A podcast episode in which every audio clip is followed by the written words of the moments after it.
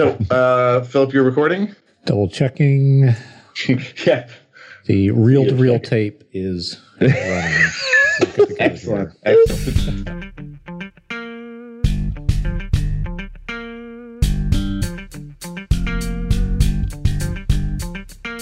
This episode is sponsored by Hired.com. Are you searching for a new job? That can be stressful, scary, and time consuming.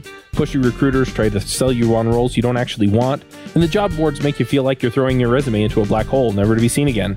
And sometimes you go all the way through the interview process just to find out at the very end that the salary, offer, or company culture doesn't match what you're looking for. Hired is the world's most intelligent talent matching platform for full time and contract opportunities in engineering, development, design, product management, data science, sales, and marketing. We make your job search faster, focused, and stress free. Instead of endlessly applying to companies and hoping for the best, Hired puts you in control of when and how you connect with compelling new opportunities. After completing one simple application, top employers apply to hire you. And on Hired, you receive personal interview requests and upfront salary information so you can make informed decisions about what opportunities to pursue over a condensed timeline. Hired offers access to more than 4,000 innovative employers, including big brand names like Facebook and smaller emerging startups. The size and type of company you want to connect with is totally up to you.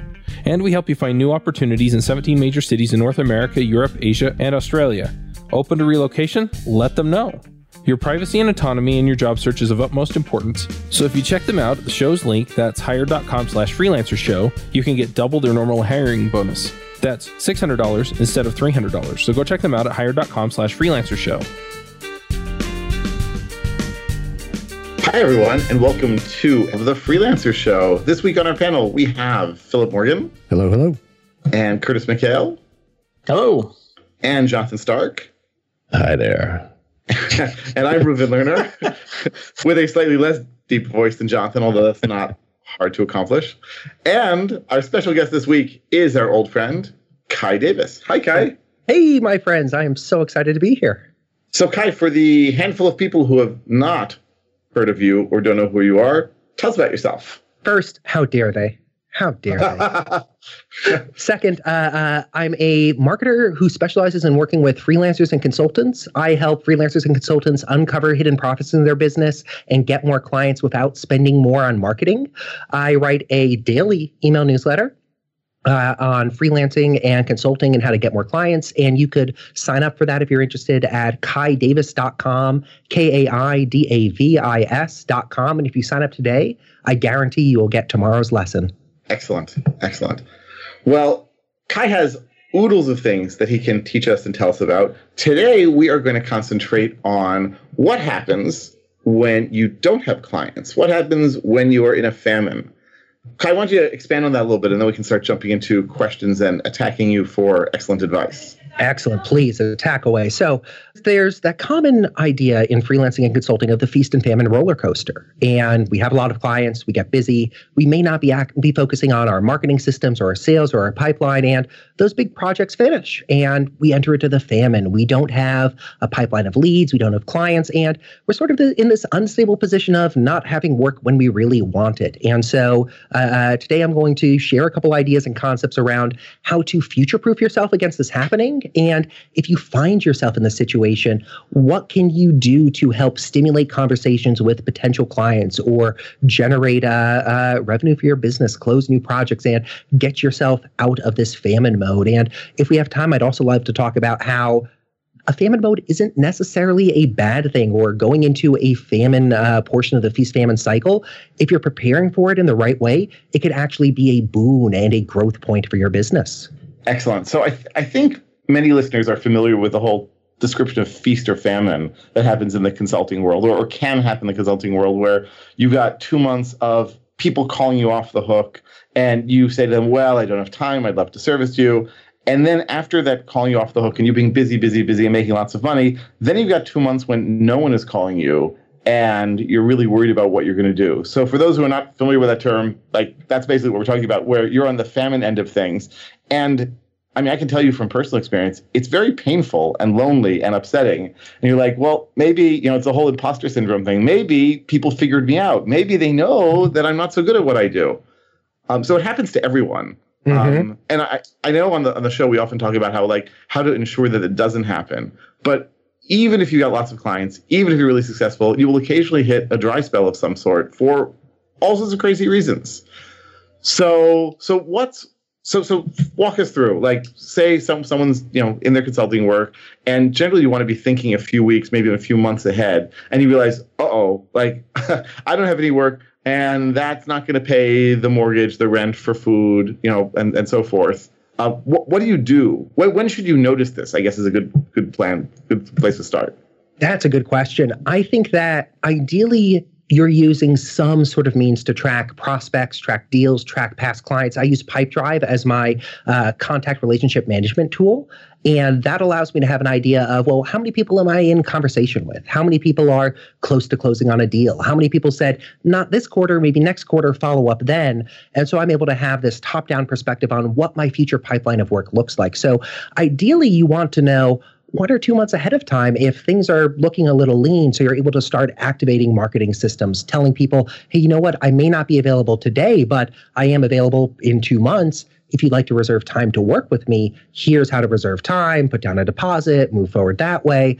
But I even think if we're talking about noticing it ahead of time, one very important skill is starting to budget against famine, saying, well, hey, I need to have, even if it's just one, one, two, three months of money set aside for the operating expenses of my business, paying my salary, even if it's cutting it down to a reduced rate, canceling a couple subscription services, not eating out as much, giving yourself that budget. So when you do hit that point of, oh, wow, that project fell through, or hey, that month long gig isn't going to happen, you future proofed it, future proofed against it a bit by saying, okay, I'm going to be drawing against the savings account I set up for this situation, but that savings account is going to make me less stressed and less worried and allow me to say, okay, I have money set aside exactly for this situation. But we want to be aware of these situations four to eight weeks, if not more, ahead of time. It's terrible to learn a week before the project is supposed to kick off. Hey, that month long thing we were going to work on, we don't actually have the money for it and we can't pay you for it. So we want to be taking a proactive future look at what our pipeline looks like and how we could tell if we have a famine coming up or if we have a solid roster of potential clients to turn into deals. I want to jump in real quick and point out that if you don't do that and you're desperate for work, it leads to all kinds of things that create a vicious cycle mm-hmm. where you are not negotiating from a position of strength and you're not willing to walk away from projects that really are not a great fit. So, you know, you're just, uh, you know, you're not doing your best work. You're just doing something that is kind of like just to pay the bills in an emergency that's not really in your core competency. And you take on clients that are, that you know are exhibiting red flags and are almost certainly going to be a nightmare just because your mortgage is due and you don't have any money. So mm-hmm. you kind of like kick the can down the road and say, yep, uh, I'll just take this will be the last time. I'll, I'll just do it this one time. I'm not going to do it again. And then all of a sudden, you're not getting referrals because you worked with a client where you had a terrible project because you didn't get along, and it, it creates this vicious cycle that's that contributes to the problem. Entirely, entirely. I went through that exact cycle once in my business uh, back in I think 2012. Uh, uh, hit a dry spell, had a prospect contact me, wanted to work on a large project together. There were a number of red flags, but it was a good amount of money, and I was like, okay, I think I could manage it. Project did not go well. Ended up refunding them, and so I was out X months of work. I was out the money that I had planned on getting from them, had received from them, and ended up returning to them.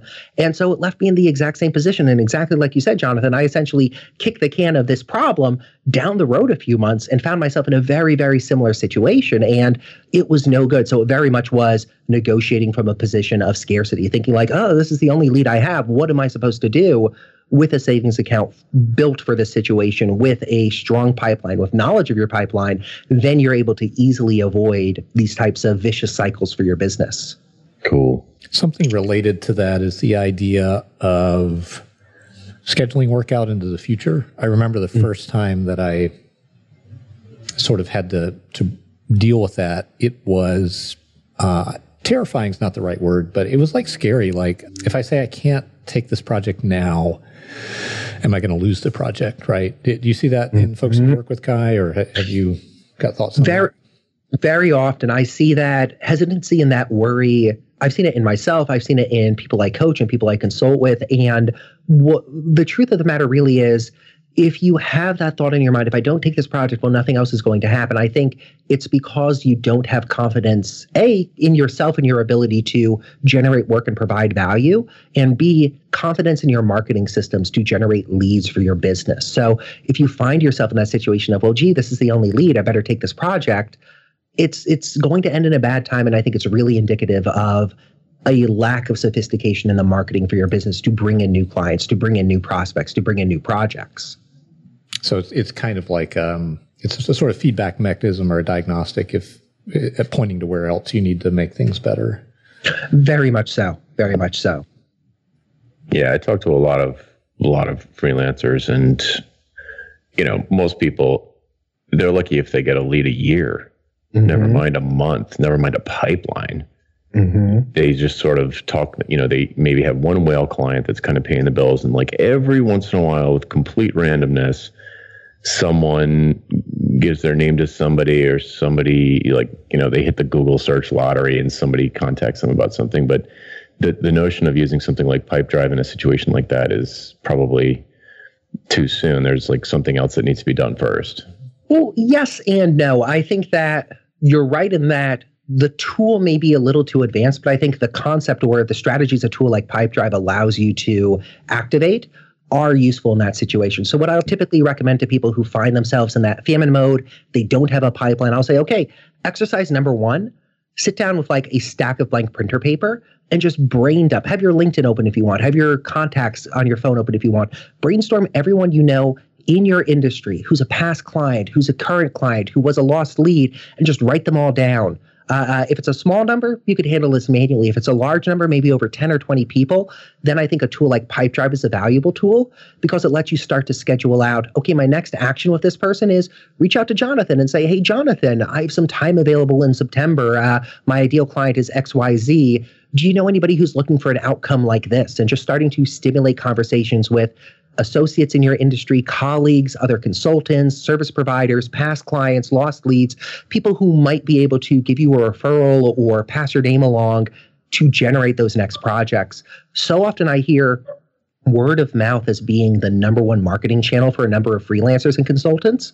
But when I dig in and ask, okay, what systems do you have around that? How do you stimulate these conversations? How do you get these referrals? The answer is, well, we don't really have a system. And so I think exactly to your point, people might have that whale client. By luck, by a lucky roll of the die, they end up getting a referral and it turns into maybe a second client. But once you have a documented system, even if it's hey, th- every three weeks I want to check in with you know this person and make sure they're doing well and see if they could refer me to someone. Or at the end of every project saying hey who else would you like to see me work with next? Or who else do you know who needs help solving a similar problem? By being intentional about it and by having a system you could follow just a documented standard operating procedure it allows you to take control of what's really been a lucky roll of the die in getting a word of mouth referral or another type of referral and turn it into something you're consciously activating with that prospect or that client or that associate in your industry Oh, cool. That makes a lot of sense when you put it like that. It, it feels like I'm glad you I'm, I'm glad you went through that because it it makes a ton of sense when you put it like that. And I can imagine a lot of people listening being like, "Oh, I don't need a I don't need something to manage my leads. I don't have any."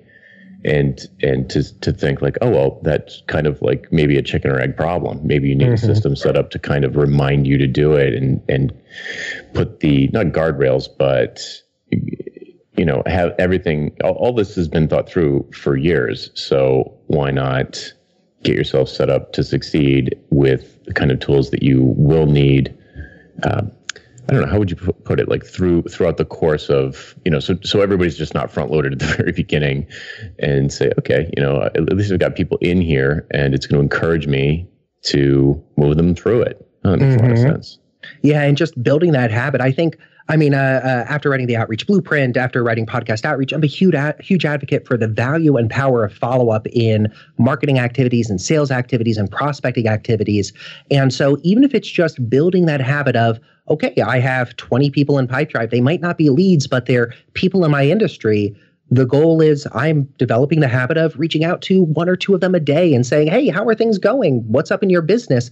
Stimulating those conversations can lead to more meetings, more opportunities for collaboration, more referrals, just reminding people you're out there. So then as leads start to come in, exactly to your point, you already have the system set up. Great. I'm going to add them to Pipedrive. I'm going to set a reminder. I'm going to contact them in a week. We'll follow up.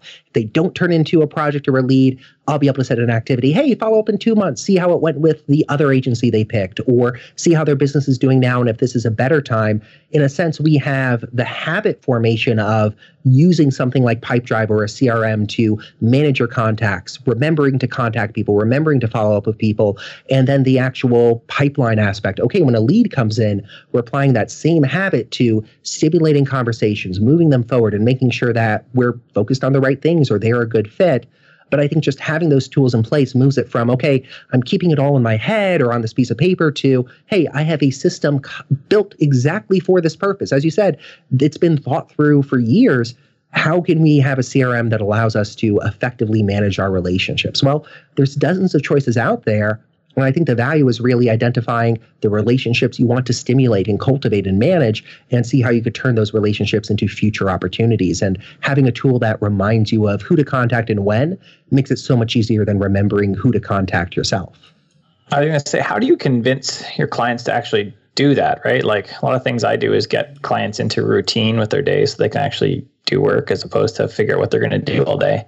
And like this tool is part of it. How do you how do you get them to jump that hurdle from knowing they should because most of them do to actually doing it? I I'll assign specific assignments for people and I one of the things I've been working on over the last 6 months of, as I've done more and more coaching is trying to figure out what sort of the minimum assignment to move somebody forward is. And so at first when I started, it was like, great, you need to use a CRM, load it up. And they were like, I got stuck on step zero here. And so I realized, okay, to to help facilitate it, the first step is block out work on business time. Maybe it's two hours a week, maybe it's four hours a week, however much. Dedicate this time so it's sacred time. It's time you spend working on your business. I assign that as homework step one. And now I know every week they have two or four hours or more to work on their business. Then step two might be like, okay, great. You do you have a tool to set up to manage these relationships? No.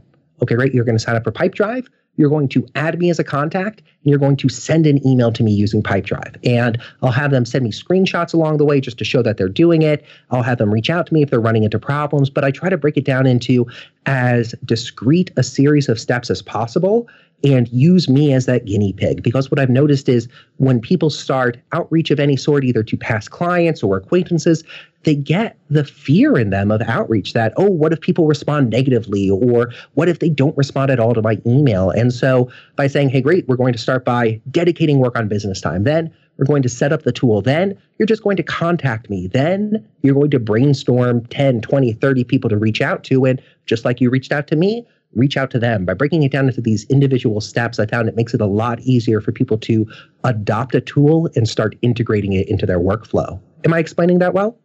Yeah, and and it, it, I never really thought about it as getting into good habits with a small number of clients so that when you get a larger number of clients it'll be you'll just be fitting them into the same system and it just you're just scaling scaling it up but if you start scaling from zero then it's just so much easier Mm-hmm. I've definitely been in, been in the position where I have a large number of contacts, a large number of leads, and I load it into Pipedrive, and I'm like, oh gosh, I feel overwhelmed. There's a hundred people in here, and so I like that idea of approaching it smaller, starting with a smaller number of people, so it doesn't feel overwhelming. When I uh, coach people on outreach marketing campaigns, I will say it will feel like we want a database of 500 people when we start out we don't want that. We want 10 because if we start with 500, it will feel overwhelming. It will be too hard and too much at once. By starting small, we're able to build that habit. We're able to get over the fear, and then we could start scaling. But if we start with 100, 200, 500 people in there, it's going to be too much at once. So I really, really like starting small, starting simple, and then scaling from there. Kai, let's drill down into what do you say? For me, that was always a conundrum I, you know, sort of as an introvert, it's like you feel like it's if it's just a pure naked business request that feels somehow not right and if it's like are you trying to chat people up and maintain a social connection? Can you talk about that a little bit? Ideally it's a great question. Ideally i'm trying to maintain a social connection before during and after a project that we work on together or some sort of activity that we've been involved in together. So if and when I do reach out, it doesn't feel at odds or it doesn't feel like a weird ask. But sometimes we don't have that liberty. Sometimes it's reaching out to people who we haven't had contact with for three, six, or even more months.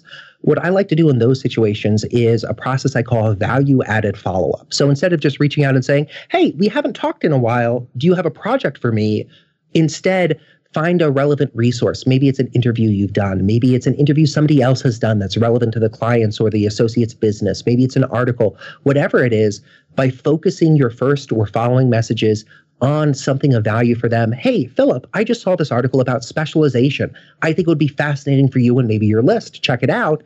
We're able to start stimulating that conversation without it being a first and foremost ask, hey, do you have a project?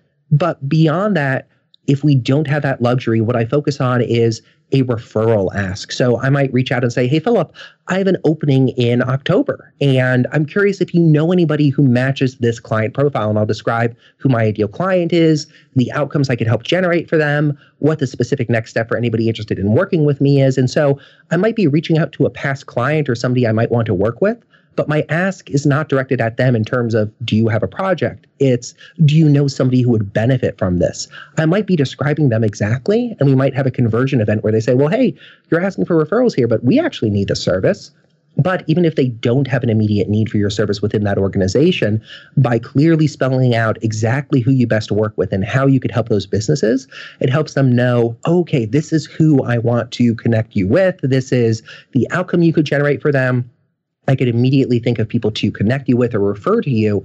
So I like this outreach with a focus on referrals as the mechanism. So it's not feeling like, oh shit, I need to tell Kai no, we don't need to work together. Instead, it's, hey, yeah, I can think of two people, or ah, you know, I actually can't think of anybody, but thanks so much for reaching out. So I think referrals as an outreach mechanism here can be a wonderful way to stimulate that conversation in a non-salesy way and if you're able to add any value added communication to that email, an interview, an article, something else, it's just even better because it serves as the point of the email. Hey, here's an interview you might enjoy that I just did. By the way, I have an opening in October. Do you have any associates or colleagues or people who work in the industry who would need help with an outcome like X? We talk about it on this podcast episode. My ideal client is Y. Uh, do you know anybody who would be a good fit? And so it feels like a natural email. It's focused on providing value. Here's an interesting episode. Here's some social proof. And it also has that direct ask for referrals to people in our target market, which could result in either the person we're emailing contacting us and saying, Can we work together? Or thinking of people who might be a great fit to connect you with. Mm-hmm. I love this. I, I love I love that idea because it's always very daunting to email someone and say, hi, we haven't spoken in six months, but I, I'm sort of hard up for work, and and every and they can tell, right? When mm-hmm. you say to them, uh, you know, I, I, do you need do you need me to do any work for you in the next month or two? It's like, oh, please, it, it's it reeks of desperation. But if you're not mm-hmm. asking them directly, if you're asking them for referral, and if you're saying these are the sorts of things I can do, then you're sort of tickling their memory, and they're like, oh yeah, that that person did do this for me, and they'll either give you the referral I mean, ideally, or, or or have you do the work themselves. I, I think it's that's great. Mm-hmm. And it's very much a numbers game. Uh, when I talk to people about referral outreach as a means to stimulate conversations to generate clients, one of the major questions I get back is, what if they say no? And my response is, that's okay. Not everybody is going to say yes or be able to generate a referral. What's important is, again, habits and systems. If we develop a habit of following up with people, having a referral email that focuses on adding value, asking for that referral, and we send it at a predetermined time point, after a project, well, okay, maybe we only have a 10% success rate with that email, but if we're consistently sending it out, if we're making it a habit, that's going to generate more leads and referrals for our business. So it doesn't always have to land, but what needs to happen is consistent practice of the skill. If I could loop back just for a second to something you said a minute ago, Kai, about mm-hmm. blocking out a couple hours every week to work on your business, that's usually terrifying or comical to people who bill by the hour because they look at that as oh that's $800 i lost because mm-hmm. i could have been working doing client work so uh, of course i'm always going to take any chance to bang on the ditching hourly drum uh, and that's what i'm doing here which is that if, if is that you need to get away from that. You really need to in order to grow your business. Like part of the, the feast famine cycle is a symptom of hourly billing mm-hmm. in, in my world. In my world, I see hourly billing as the root problem or perhaps the root problem behind that is that people don't understand the value of the outcomes they create. That's the real root problem. But mm-hmm. but getting getting away from hourly billing by determining what your value is will get you out of this mindset of like I could never take you know a day out of my week to work on my business. Well, if you can't do that, then you're not going to have much of a business. Mm-hmm. You really need to do that and changing this mindset away from, you know, every hour I'm not billing is $100 or $200 or whatever your hourly rate is. That's that's 100 bucks I'm losing. It's it's a it's a can like that's why I call it a cancer. It's a terrible, it's like a mind eater. You know, you just need to get away from that so that you can carve out some time, not feel like, you know, it has to contribute directly to the bottom line because you're built, you know, you're trying to build something for the future. And, and it's really hard to do that when you think that you're selling your time. So just stop. Yeah, completely, completely agreed. And you're absolutely right. I fell into this trap when I was billing hourly myself, where I felt any business development activity, any time spent working on the business, I could be billing hourly for this. Why would I not do that? And it leads to a point where, yes, you may have projects. Yes, you may have a consistent flow there, but if you aren't making the time to work on your business, if you aren't treating your business as you would a client project or better than you would a client project, how could you really expect it to grow? And so I'm in I'm in complete agreement. I think hourly billing pushes people down a path of well, I want to make more money, so I need to bill more hours. So why would I sacrifice some time that I could bill hourly? If you're billing based on value, if you're billing based on fixed price, you no longer need to worry about well, X hours in a week. It's client wants this outcome. I understand the value of this outcome. I'm charging based on the value. Maybe it only takes me an hour to implement this project. Great client got value, I got value, everybody wins here, and it frees up that time to work on your business. But sometimes people are already in that hourly modality and it's hard for them to make that switch. What I typically encourage is starting very small, blocking out one hour a week recurring, two hours a week recurring, and growing it over time, seeing that you are getting a return on that time you spend working on your business. Maybe it's the only time where you're actually doing business development activities, proactively reaching out to prospective clients, helping fight the uh, feast famine roller coaster and make sure you have that pipeline as you start to see results from even just two hours a week invested into your business, then it becomes easier to say, oh, wow, my pipeline is looking pretty full. I'm booked solid for the next three months let me devote more time to working on my business. Now I'm able to raise my rates. Now I feel more confident. Now I'm coming at it from a abundance mentality instead of a scarcity mentality. But it very much is an internal mental shift. And I think you're absolutely right. It connects deeply to being reliant on hourly billing and breaking that cycle, moving away to being pricing yourself on value and the outcomes for your client. And uh, I'll, I'll also say, like, I mean, so as everyone knows, I, I do mostly training. And um, I, one of the nice benefits of working in the high tech world is that people change jobs often and people um, remember you assuming you did a good job. I guess they remember if you did a terrible job too, but that's not really useful for our, for our purposes. And so I find that as I've been doing training for longer and longer, and as people change jobs more and more, um, I'm getting calls from companies where I didn't talk to them, but it's sort of internal referrals where you know some company will say, "Gee, we need to do Python training," and some will say, "Oh, you know, at the last company I was at, we had this guy come in and he did training. You should call him." And uh, it's it's phenomenal. So basically, I'm getting calls from companies that I don't know, I've never spoken to, but they sort of on their own are initiating the um, the whole uh, you know the whole referral thing. And this will happen to you, right? Over time, as you reach more and more clients I'd like to think you won't need to reach out to them as much; that they'll sort of do it to you. Um, and it is a numbers game then, because if you've if you've worked with five clients last year, probably won't happen very much. But if you work with 50 clients in the last three years, then someone is likely to do that or to respond to the sort of email that that Kai mentioned. Entirely. I I always love I mean, I think this is why it's valuable to keep in touch with past clients because even if you're checking in every other month, you'll figure out, oh, Tim or Jane, they, you know, left for another company or got promoted to another department. Okay, great. When that happens, I want to know two things what's the contact information for them in the new department or the new company? Who replaced them at the old company? And now essentially you've gone from having one person to two people exactly as you pointed out who could generate business for you. I always like reaching out to people past clients or colleagues when they get a promotion or they switch companies and say hey congratulations that's amazing. You're starting this new role do you need any support? Do you need any help? Are there any questions? We worked on Project XYZ. Do you need help with a similar outcome at this new company? Would you like some quick early wins on a project? And by maintaining those relationships, stimulating those conversations, it's easier to generate more work. So I love finding out when a past client has switched jobs or switched uh, career tracks or is working in a new company because suddenly it's an opportunity for me to make an entry into that company and add them as a new client, or at least start the process of seeing if they would make sense as a new client. Are you trying to get more leads? Have you thought about Facebook ads? Or maybe you have tried Facebook ads, but it's not converting the way you want. Well, enter Super Spicy Media. Longtime friend of the show and many time guest, Mojca Mars goes over how to create a Facebook advertising funnel for free in her guide on how to do exactly that.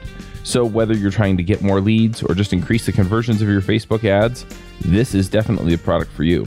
Like I said, it's free. If you go to devchat.tv slash superspicy, you can pick it up right now. Yeah, in in uh, Book Yourself Solid, Michael Port has a chapter on on keeping in touch with your network, whether it's past clients or prospective clients or just friends and colleagues. And he I think I, am paraphrasing, but I think if I remember correctly, he says every day, as you're sort of tooling around on the internet, procrastinating from what you're really supposed to be doing, one of the interesting articles that you read or that you come across, or a tweet or something, send it to someone. Mm-hmm. So, so that when you do kind of, you know, maybe you're in the famine cycle you ha- you know it's a, not the first time they're hearing from you. You've been like, every once in a while you've been uh, initiating a conversation with nothing to gain and just saying hey I, I saw this link and i thought of you. I thought you might be interested. And maybe, maybe even a quick summary of why you think they might be interested especially if it's a, a higher level type of person who doesn't have a lot of time to be like you know perusing links. Say mm-hmm. hey i thought this you know uh, i can think of one recently i sent to a managing director of a photography firm related to uh, some of the stuff that came out of Google I/O and say, "Hey, I think this is really interesting. The face recognition stuff is right up your alley. You should check it out." Boom. See you later. Bye. Yep. And of course, what are they going to do? They, even if they don't read the thing, they're going to email you back and be like, "Wow, thanks for thinking of me." Blah blah. How's things going? And they start chatting with you. Mm-hmm. And you know, to be perfectly honest, I don't do it every day. I I know I should because whenever I do do it, it works. So if you were in a situation like famine, it's probably a little too late. So if you're listening to this and you're not in the famine uh, stage of the cycle, and you know, just start thinking about it. It's like, and, and maybe the Pipedrive. That I'm like, you might have convinced me with a Pipedrive thing to kind of like have a system, and it's almost like a to do list, really, in a mm-hmm. way, but it's got a flow to it. And having a list of people in there, it's like, you know, where can I? These people probably don't have time. You know, these people probably have full time jobs and direct reports and a million things to do. They don't have time to be like dorking around the internet like I do. So, you know, and, and essentially as a as a consultant, you do need to stay on top of things a little bit more, maybe a lot more than somebody who's an in house manager. They've got other concerns.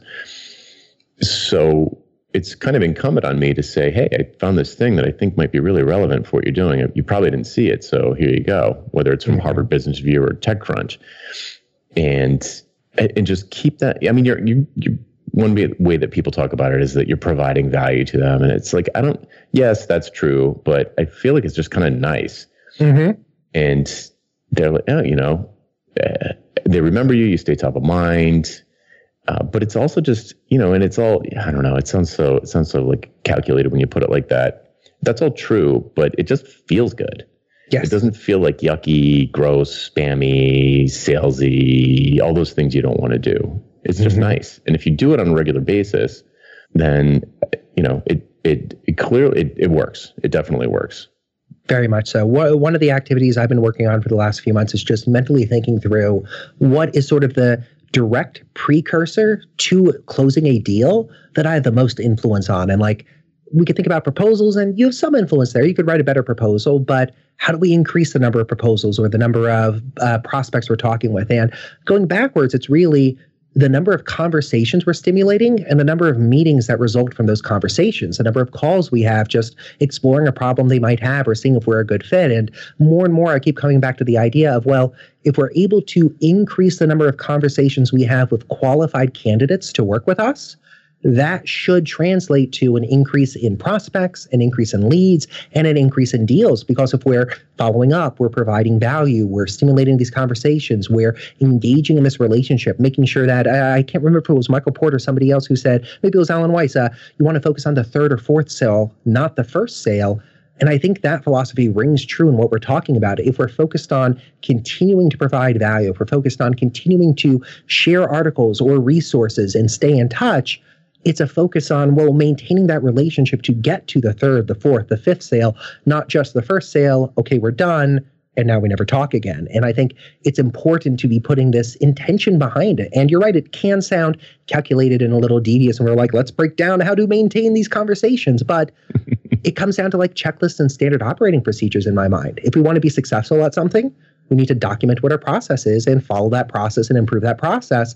Why not have a process for stimulating conversations, for generating for referrals, for helping prevent a famine cycle or helping get you out of a famine cycle? It it makes good business sense to me, even if there's a bit of like, ooh, this is interesting and a tiny bit devious, but I think it's valuable and I think it's valuable for the recipient too. Yeah, I mean, you could look at it as like, let me set up a system that is going to, by default, encourage me to help other people. Mm-hmm. And I mean, you could just full stop right there. Yep. And if you want to sort of, it, you can, if you're going to go slightly beyond that point, it's like, and maybe they'll help me back. Mm-hmm. You know, it's like, it's really not rocket science when you think about it. But when you're, you know, heads down and you're just trying to bill hours and you, you got all these things going on when you're in the feast cycle, you know, you're trying to make hay while the sun shines and do everything. And so I'll tell your wife or your husband, oh, I'm going to be busy the next couple of weeks. This project is really, you know, but we're going to make a ton of money. And it's, it's not, it's just not sustainable. Mm-hmm. And you just need to, if, if it makes you feel icky to think about it in a calculated way, think about, think about it like this. In a calculated way, I'm going to help people on a regular basis. Yep. Yep. And leave it at that. And that'll make I think, you feel better. I think that's perfect and beautiful. And you're absolutely right. Like it's it's about stimulating conversations and providing value, helping people, helping them get to that next level. I try to follow up with past clients and say, oh hey, you know, we worked on Project X. Here's a tip I recently discovered that I didn't know back then that maybe it's a marketing focused tip or a marketing focused project we worked on. Following up and saying, like, by the way, a new best practice I discovered is XYZ uh, uh, evaluate that, implement it, give away some tip or some tactic maybe that I've talked about on my mailing list, but focus on providing that value to those past clients or to those lost leads or to those people in your network and see what comes from that. And I think many of us are in the consulting business, not just for the business side of it, but I don't know about you guys. I really enjoy helping people. I really get a, a, a rush from knowing that people are able to do something thanks to me that they were not able to do before. And so it is actually kind of nice just to give help and tips and suggestions. I mean, I publish on my blog not just because I want people to sort of know who I am and become a, as they like to say, thought leader in a community. Oh God, how that's a terrible phrase. But um, synergy. I, I find right, but but I, I learn things that I really think other people will benefit from, and wh- why not share it with them? And I think mm-hmm. doing it in a more pointed, individual way um, is probably going to be even more than you know bang for the buck in terms of uh, fit, right? Because you're thinking of one person or maybe a handful of clients who will really benefit from this. Mm-hmm, mm-hmm. Entirely, entirely. And one thing I like doing is building up a swipe file of relevant articles, relevant tips, relevant tactics that I could follow up with. And uh, I think when it comes to positioning and specialization, this becomes even easier. Since if you're focused on a singular target market, with a few hours of research, you could say, okay, I've identified you know, four to six relevant articles or relevant content sources that I should check weekly or monthly, and four to six tips that I could share. Well, now maybe you have eight pieces of follow up material you could send to people who are good clients or good past clients or good leads to stimulate conversation, add value, share these resources. And so it's not go out and research every single time, but okay, cool, let me check the swipe file. Oh, hey, I think, you know, Reuven would love this article. Let me send it to him with a couple notes about why it's a good article and why it would be relevant to him and start that conversation that way. But building up a swipe file for this activity can be incredibly, incredibly valuable. So, Kai, if you had this, like we have got a couple ideas here for busting out of the famine part of the cycle. If you had to strip it down to one, what would be like the one thing that you would recommend? Is it the re- sort of reaching out and looking for referrals or maybe something else? I think it's, I'm going to cheat and give two answers here. I think the precursor is understanding your own conversion rate. So, mm. how many proposals turn into deals? How many people do you need to talk to to turn it into a proposal or a quote that you send out? Know that number because if you say, well, an average project is $5,000 and I need $10,000 this month or next month, and 10% of people I talk to turn into a closed deal okay, we could crunch the numbers there and see exactly how many people to talk to, how many conversations we need to stimulate to get to that number. So that's step one. And I think step two, reaching out with a referral, reaching out to add value, stimulating those conversations lets you activate those people to get to that critical number to get to those quotes and those proposals and that revenue. So, step one is understanding that aspect of your business metrics. What's your conversion rate from we had a conversation or they are a prospect to they paid me money and it turned into a deal and use that as your metric for the number of people you need to reach out to, the number of conversations you need to start. I personally really like the referral based outreach because it allows you to subtly, passively hint, hey, you know, I have an opening and I could work with you but it's not that direct ask. It's saying, do you know any other companies who would benefit from this or are looking for this sort of help? And then that could sort of go in either direction, either generating referrals for your business or connecting you with new people that your past client or your colleague is aware of and knows would benefit from your service. Hmm. Nice. Yeah. I, I like how if you quantify the scope of what you need to do, that subtracts anxiety from it. Because I'm thinking back to those times when I've been in that famine cycle. And part of the anxiety is just like you don't know what it takes to fix that, right? You just kind of start panicking and trying a bunch of stuff. And I like how what you're suggesting is more defined the way a project would be. Reach mm-hmm. out to mm-hmm. this many people. Very much so, yeah. And I think when you get into a famine mode, it's very easy to throw everything against the wall, chase every opportunity, and that can work out. And I have done that in the past and it's gotten me out of famine, but it's also pushed me closer to burnout. I think it comes down to intentionality and systems. If you know approximately how many people to talk with to close a deal, okay, great. I need to talk with 30 people. That's suddenly a lot less scary, at least in my mind, than I need to find a large client. How do I do that? I don't know. Let's find out. But if you know, hey, let's contact 30 folks and see what happens, we're taking a activity. We have a key metric. We could say okay every week for the next three weeks i'm going to contact 10 people. Maybe some days you end up contacting 15 maybe some five whatever. It ends up giving you a clearly defined quantifiable target and then you're able to say okay i'm getting a better response rate than i expected or i'm getting a lower response rate than i expected. How can i improve on what i'm doing? But it takes this fear and scarcity based mentality. Shit i don't have any clients. I need a client fast and turns it into something that's very quantifiable. Let's talk to x people and very actionable. I'm going to stimulate a conversation focused on letting them know i could help people in their network with this problem who are in this market.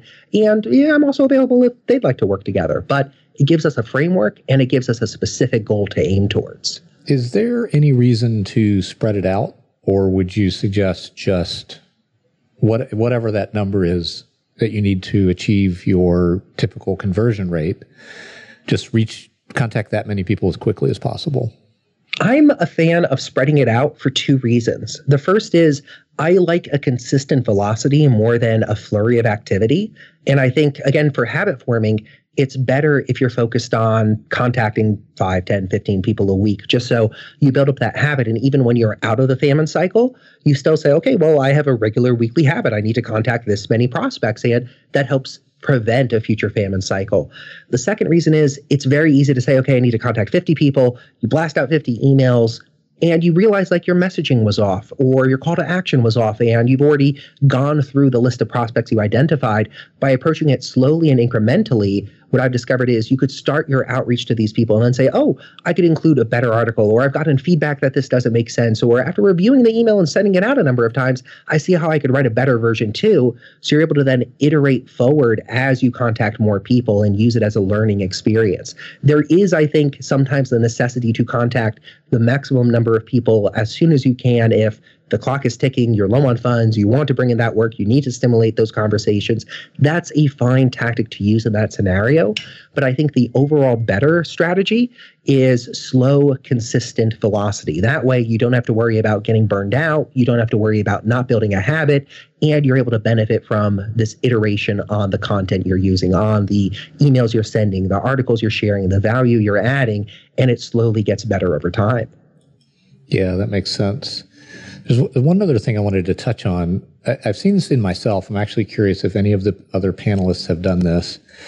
What I've seen in the past in myself is that there's a period of denial that happens right after something changes. So something changes could be um, I get notice that a project is winding down sooner than expected. That would be one example, right? That's the thing mm-hmm. that changes that is the early, the sort of like if you've lived on the coast, you know what the uh, tsunami early warning system is.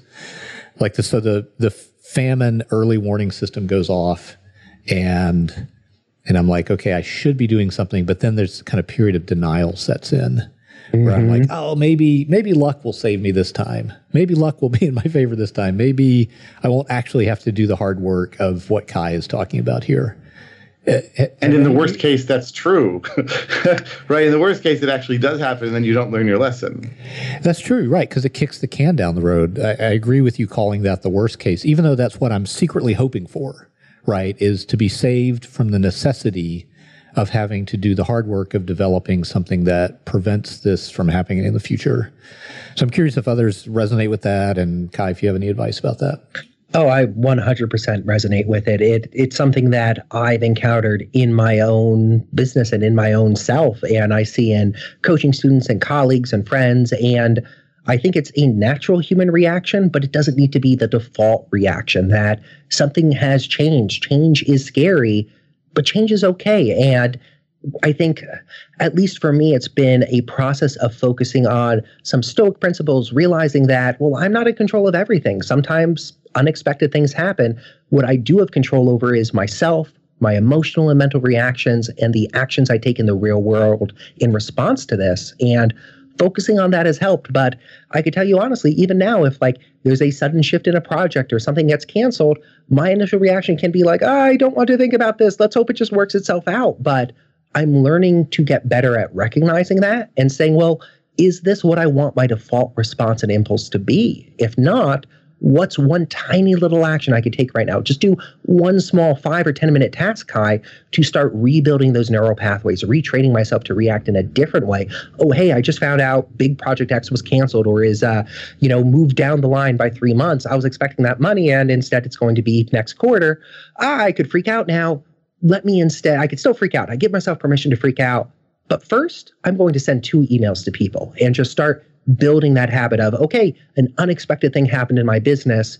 I want my default reaction to be proactive rather than reactive. Okay, it didn't go the way I expected. Fine. Let me contact two people or two people previously who wanted to work together, but I was booked solid then let's reactivate that relationship or stimulate that conversation and relationship to see what we can generate. So I completely empathize with it. I experience it myself. And the solution I found so far is working slowly and deliberately to retrain my internal almost automatic click whir response to those types of situations to be focused on proactive outreach or a business building activity rather than a reactive fear based reaction. The monkey mind and the lizard brain are strong though. Mm-hmm. I have something like four students that within two weeks of each other all had the same thing happen to them where the the maybe it's a maybe it's a, a seasonal thing I don't know but they they all had a major management shakeup at their whale client. Mm-hmm. where either project contact left or was fired or their boss was replaced. And in every single case it brought the whole project into question. And and it's exactly like Philip said like everyone's like oh no maybe it'll be fine it'll be fine. It'll be fine. I'm sure it'll be fine. And I'm like, no, it's not going to be fine. Pretend it's not going to be fine because it's probably not going to be fine. Mm-hmm.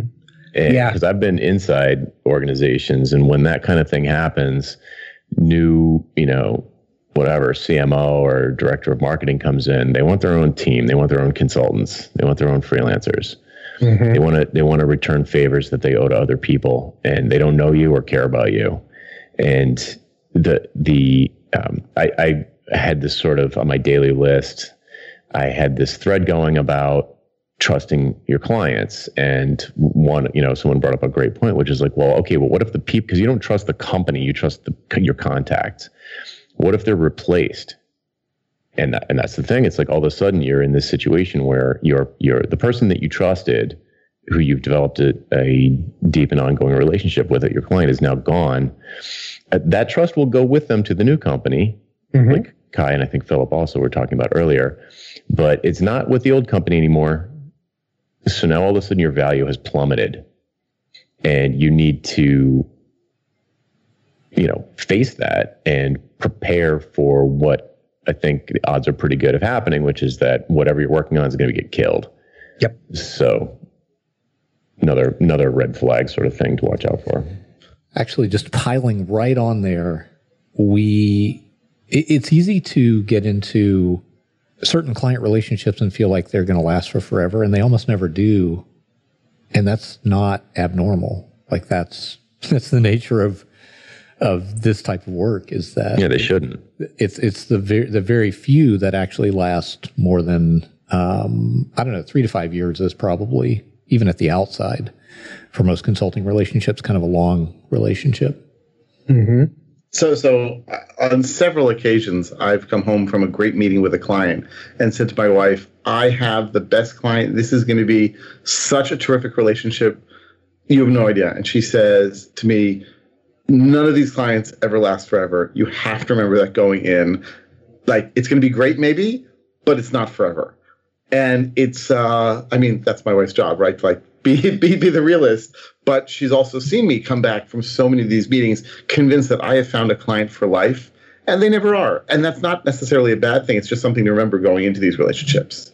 Mm-hmm. Mm-hmm. Yeah, if you're if you're a consultant, now there's a there's a, a range. So if you're an independent professional who's you know in my world you're a software developer and you work for yourself. When you're first starting out, you're usually a freelancer, and you are kind of in most cases, to be fair, you're really just staff augmentation. You're an external employee, and as you you just a pair of hands that does some stuff that you're really good at. And as you move up the value chain, you're going to move into the consultant zone. You can't just start calling yourself a consultant and keep doing the same things you did when you called yourself a freelancer. So, as you move up that chain, once you move into the consulting space, you're doing less handwork and you're doing more strategy work, more advisory types of things. If the, the stuff you're doing, how do I put this? organizations don't like a lot of change. So if they, the the time that they want a consultant to advise them is when they're going through something that they perceive as very risky, high stakes type of change, and they want someone who's an expert to kind of, you know, hold their hand through it and decrease the amount of risk.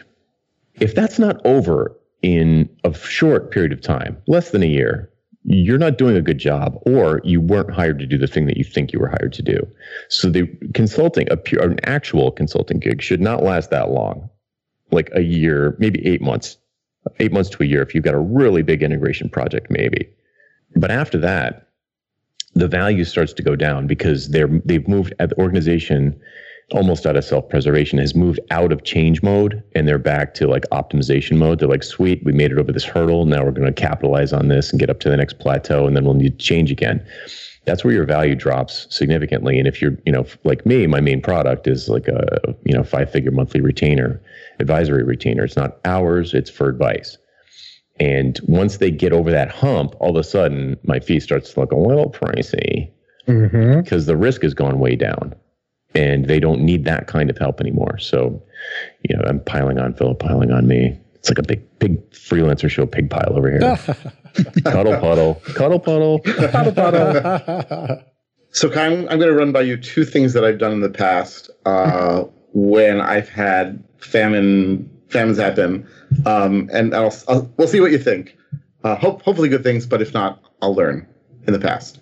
So one was um, when I was sort of working month by month with doing development work and consulting work. So I would sort of look at my schedule for the next month on like the 28th, 29th of each month. I'd say, okay, what do I have moving forward? And if I saw that I had holes in my schedule, I'd email um, a few of my clients. And I'd say, listen, I have some openings in the next month. Um, if you're interested in getting this, sort of first come, first serve. I didn't phrase it quite this way, but um, I'd, I'd, be happy to provide you with some services on those days. Mm-hmm. Um, and it actually worked it worked okay. I'm sure that I could have uh, sort of described the value proposition better, but that seemed to work okay for like the the immediate thing.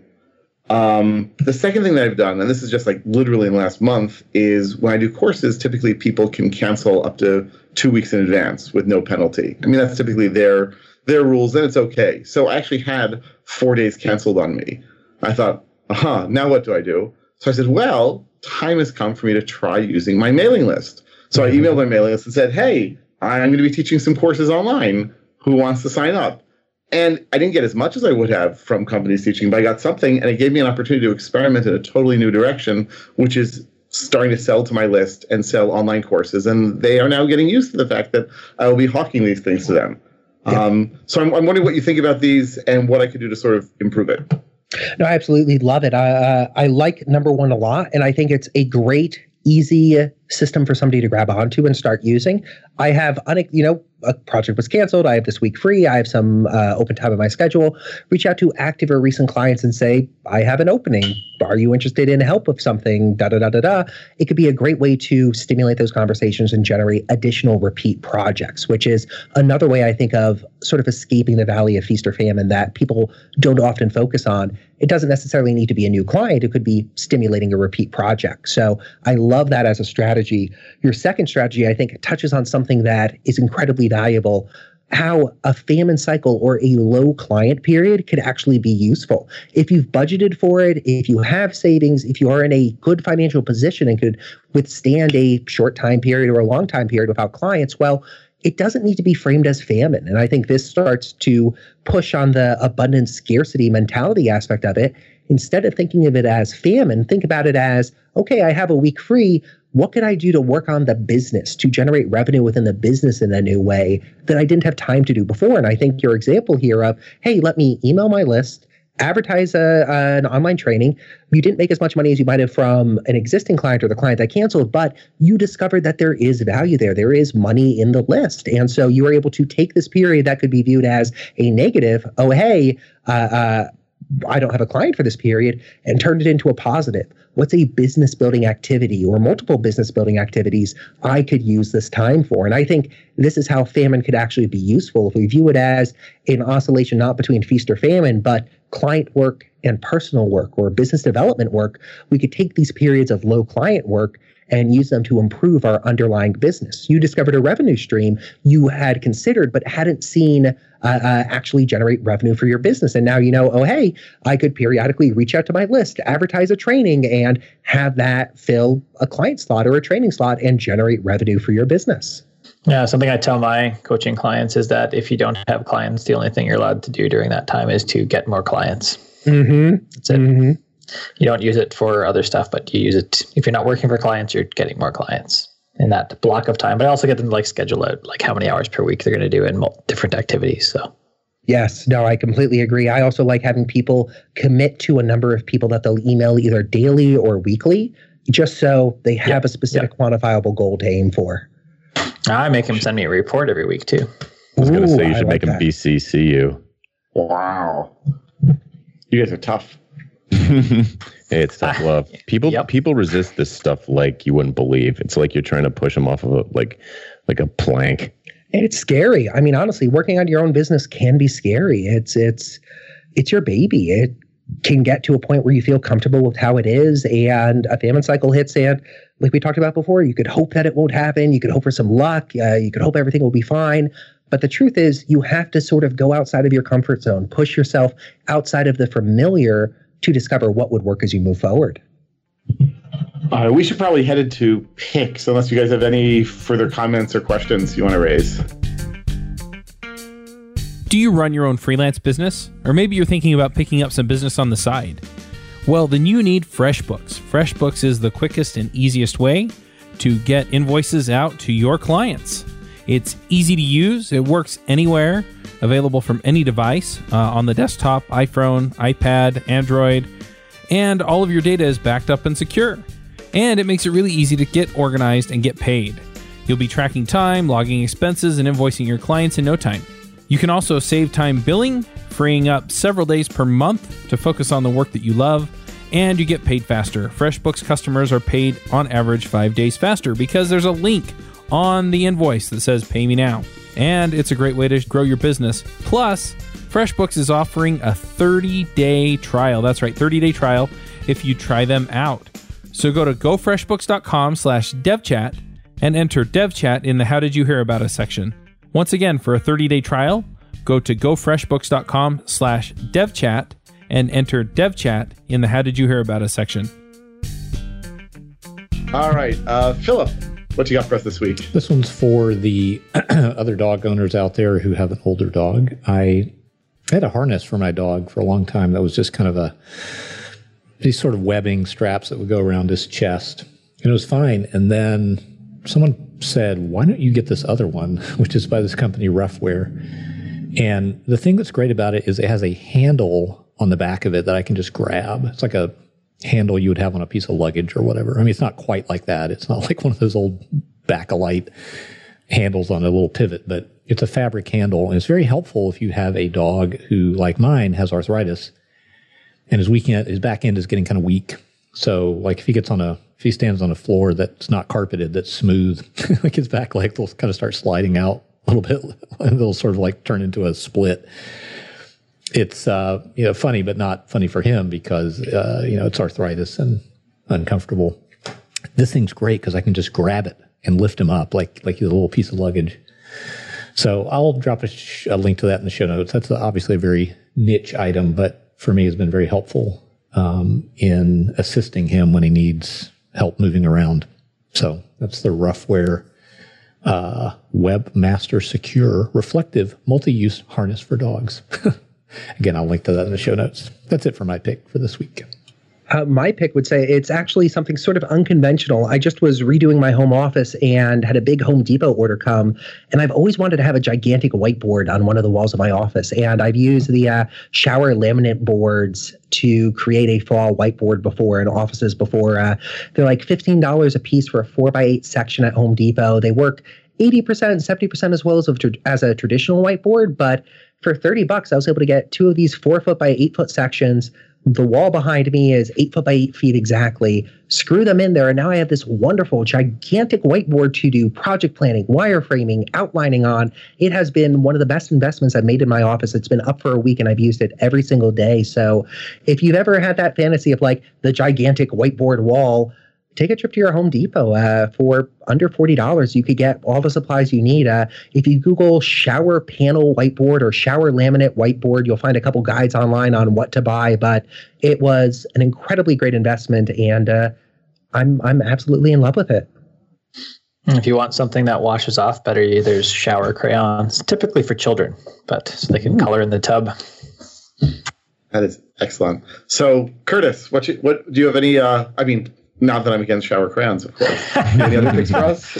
Uh, shower crayons and bath toys? No. Um, yeah, I just released uh, a new book called Becoming a Master, which is about uh, how to become a master in the midst of all the, I guess, all the blocks that get thrown up for you. And that's uh, my first book released out on the Kindle. Congratulations! Wow, excellent. Good for you. And uh, Jonathan, any picks? Yes, um, I was. I I could literally go through six that Kai's talk inspired me to think of, but I'll just keep it simple. Uh, one is a podcast appearance by Seth Godin on Everyone Hates Marketers.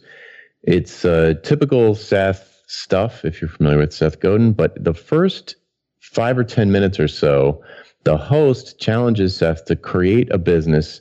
What would you do if you had to create a business, Seth, in 90 days with $1,000?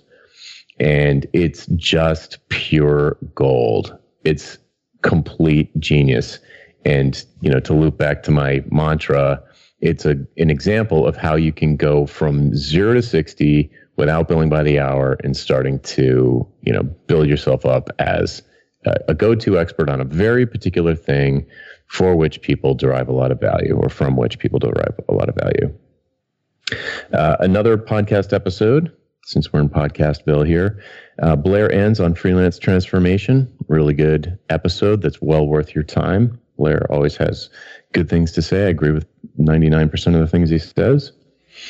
And I've got a new uh, email course that is super relevant to this conversation because it's, pro- I think, probably the easiest way to get off of hourly billing and find some time in your schedule to uh, generate leads and to to really get used to selling something like a product instead of a really tough to sell custom service every single time you're in a meeting. So go to get ready how to build your first productized service dot com and sign up for that uh, free email course.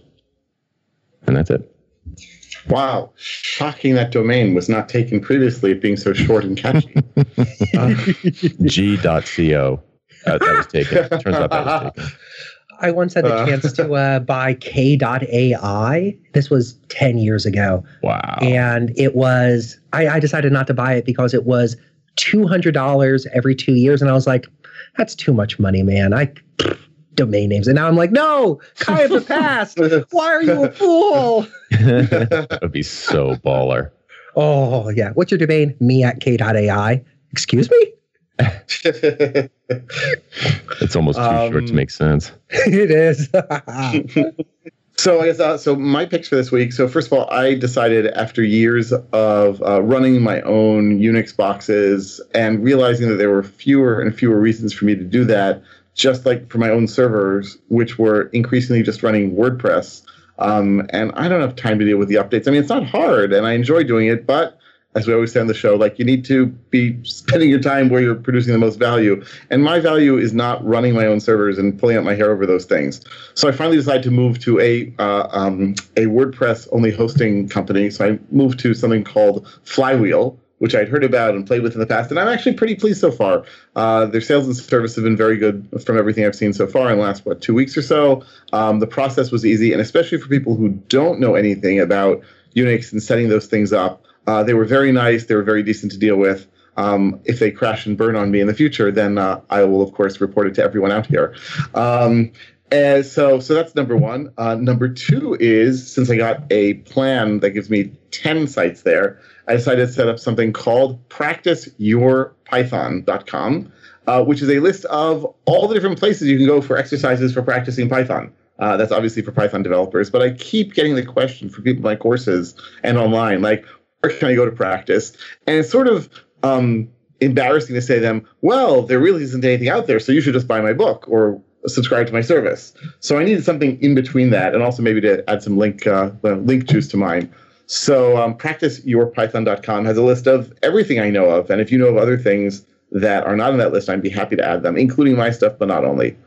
And the third pick is a book recommendation. So David Plotz is a former editor of Slate, and he's a member of the Political Gabfest, which I love listening to.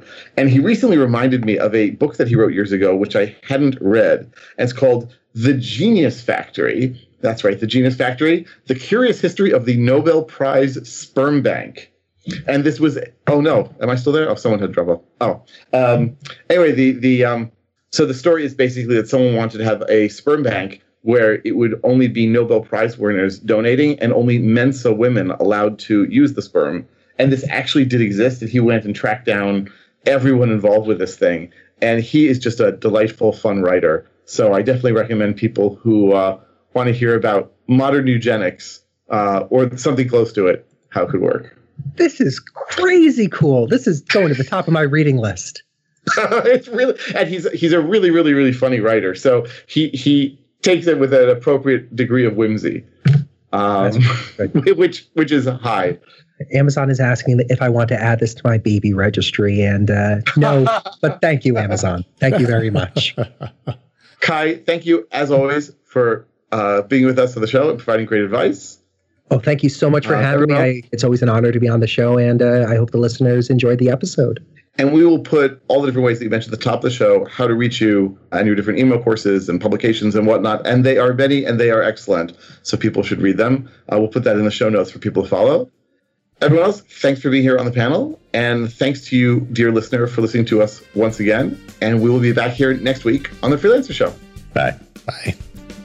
Bandwidth for this segment is provided by CacheFly, the world's fastest CDN.